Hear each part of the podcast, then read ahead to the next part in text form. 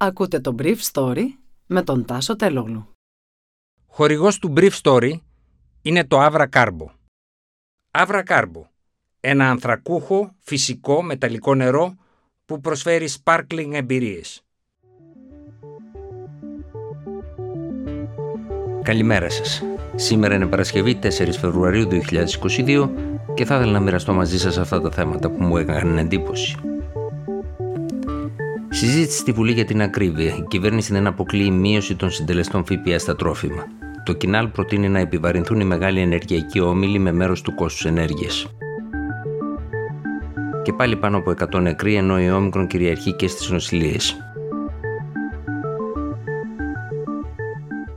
Η χθεσινή συζήτηση στη Βουλή στα πλαίσια του κοινοβουλευτικού ελέγχου του Κινάλ ήταν λίγο διαφορετική σε σχέση με όσα είχαν ακουστεί τις προηγούμενες μέρες, διότι έτσι και με λάθη από τις δύο πλευρές, κυβέρνηση και αντιπολίτευση, συζητήθηκαν υπαρκτά σημερινά προβλήματα σε μια προσπάθεια να βρεθούν λύσεις. Σε αυτό έπαιξαν ρόλο και οι βουλευτές που έκαναν την επερώτηση, καθώς έγιναν συγκεκριμένες προτάσεις, τις οποίες, αν και η κυβέρνηση απέρριψε ως ανεύθυνες και εκτός δημοσιονομικού πλαισίου, η χώρα δεν βρίσκεται σε επενδυτική βαθμίδα, δεν θα μπορέσει φαίνεται να τις απορρίπτει για πολύ ακόμα. Άκουσα να μοιράζετε δισεκατομμύρια, αλλά δεν μας είπατε που θα τα βρείτε.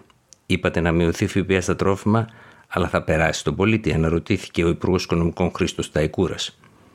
Ο κύριος Ταϊκούρα σημείωσε ότι στην Ευρώπη το 50% της ακρίβειας οφείλεται στις τιμές ενέργειας, αλλά όταν οι τιμές εξομαλυνθούν, οι τιμές των δικαιωμάτων των εκπομπών άνθρακα θα κρατήσουν ψηλότερα την ενέργεια από ό,τι ήταν πριν το 2019. Ο Υπουργός Οικονομικών επέμεινε ότι η αύξηση θα είναι παροδική, συμφωνώντας με την εκτίμηση της Τράπεζας της Ελλάδας και δεν επέκλεισε την μείωση των συντελεστών ΦΠΑ σε βασικά τρόφιμα πρώτης ανάγκης, δευτερολογώντας προς τον κύριο Κατρίνη. Πρέπει να είμαστε ασφαλείς ότι οι μειώσεις αυτές, ενώντας μειώσεις στα τρόφιμα, αν γίνουν, θα πάνε στον καταναλωτή, είπε Προηγουμένως, ο Υπουργός Ανάπτυξης Άδωνης Γεωργιάδης είχε επαναλάβει ότι η κυβέρνηση είχε εξετάσει άλλη μία φορά τη μείωση των συντελεστών ΦΠΑ στα τρόφιμα, αλλά την είχε απορρίψει. Στην ομιλία του, ο κοινοβουλευτικός εκπρόσωπος του Κινάλ Μιχάλης Κατρίνης επισήμανε ότι ενώ οι προβλέψεις της κυβέρνησης για την ανάπτυξη στηρίζονται στην αύξηση της ιδιωτικής κατανάλωσης, αυτή μειώνεται τους τελευταίους μήνες.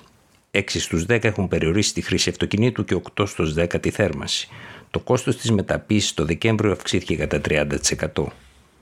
Ο κ. Κατρίνης σημείωσε ότι η Ελλάδα είναι η μόνη ευρωπαϊκή χώρα στην οποία η ηλεκτροπαραγωγή από φυσικό αέριο αυξήθηκε κατά 24% το προηγούμενο χρόνο και οι μεγάλοι όμιλοι ηλεκτροπαραγωγής μετακυλίουν ολόκληρη την επιβάρυνση από τη χοντρεμπορική αγορά στον καταναλωτή και τις επιχειρήσεις, χωρίς να απορροφήσουν ούτε κατελάχιστο μέρος της αύξησης του κόστους ενέργειας, όπως έχει γίνει σε άλλες μεσογειακές χώρες όπως η Πορτογαλία, η Ισπανία και η Γαλλία. Όλοι πληρώνουν πλην των παραγωγών και παρόχων ηλεκτρικής ενέργειας, είπε ο εκπρόσωπος του Κινάλ. Στην περίπτωση που γίνει δεκτή η πρόταση του Κινάλ, θα επιβαρυνθεί φυσικά και η ΔΕΗ.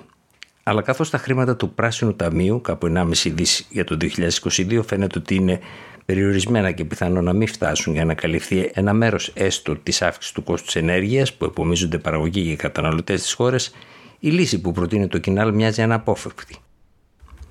Ήδη προχθές παραγωγοί από την Κρήτη και τη Θεσσαλία πήγαν στον Υπουργό Ενέργειας Κώστας Κρέκα και διαμαρτυρήθηκαν για την αύξηση του κόστους ενέργειας που επιβαρύνει το κόστος παραγωγής των προϊόντων τους, χωρίς να έχουν πάρει ούτε τα 50 εκατομμύρια που είχε υποσχεθεί η κυβέρνηση για την αύξηση του κόστους ενέργειας μέχρι τα τέλη του περασμένου χρόνου. Ο ίδιος ο κύριος Σταϊκούρας αναγνώρισε ότι η κυβέρνηση δεν έδωσε ενισχύσεις για το ρεύμα σε επιχειρήσεις το 2021, αρκούμενοι μόνο σε ενισχύσεις καταναλωτών. Τελικά η όμικρον ούτε τόσο ανώδυνη είναι, ούτε απαλλάσσει το σύστημα υγείας από νοσηλίες. Χθες, η αναπληρώτρια Υπουργός Υγείας κυρία Μίνα Γκάγκα είπε ότι είχαμε κάπως λιγότερα κρούσματα, αλλά και πάλι είναι 17.682. Εξακολουθούμε, συνέχισε η αναπληρώτρια Υπουργός, να έχουμε ψηλό αριθμό θανάτων. Είχαμε 106 θανάτους και έχουμε 568 συμπολίτες μας που είναι διασωληνωμένοι.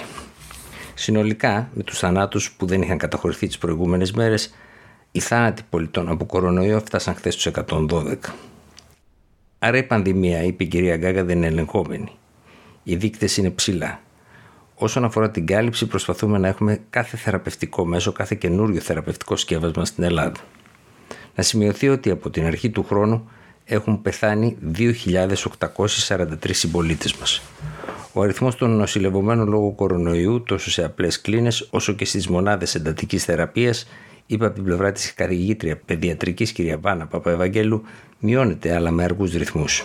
Χθες νοσηλεύονταν περίπου 4.500 ασθενείς σε όλη την επικράτη. Ενώ ο αριθμός των νέων εισαγωγών μειώνεται σταθερά, με το μέσο κυλιόμενο του 7 ημέρου να είναι στις 455 εισαγωγές την ημέρα. Η πίεση του ΕΣΕ εξακολουθεί να απασχολεί κυρίως λόγω της υψηλής κάλυψης των κρεβατιών COVID σε απλές κλίνες και ιδιαίτερα σε ΜΕΘ. Χθες, το 88% των νέων εισαγωγών ήταν σύμφωνα με τα δεδομένα του ΕΟΔΗ ασθενείς που νοσούν με την παραλλαγή όμικρον. Το 80% από τους νοσηλευόμενους είναι άτομα κάτω από 55 ετών. Η κυρία Παπαευαγγέλου, που είναι παιδίατρος, σημείωσε ότι ο συνολικός αριθμός των παιδιών που νοσηλεύονται στην επικράτεια παραμένει σταθερό στα 90 με 100 παιδιά και κυμαίνεται ανάμεσα στο 2 και στο 2,5% του συνόλου των νοσηλευομένων. Οι νοσηλίε των παιδιών αφορούν κυρίως σε παιδιά ηλικίας κάτω των 11 ετών, εκείνα δηλαδή που άργησαν περισσότερο από τα άλλα να εμβολιαστούν. Ενώ φαίνεται ότι ο εμβολιασμός των εφήβων συμβάλλει σημαντικά στη χαμηλότερη νοσηρότητα της ηλικιακής αυτής ομάδας. Ήταν το Brief Story για σήμερα Παρασκευή 4 Φεβρουαρίου 2022.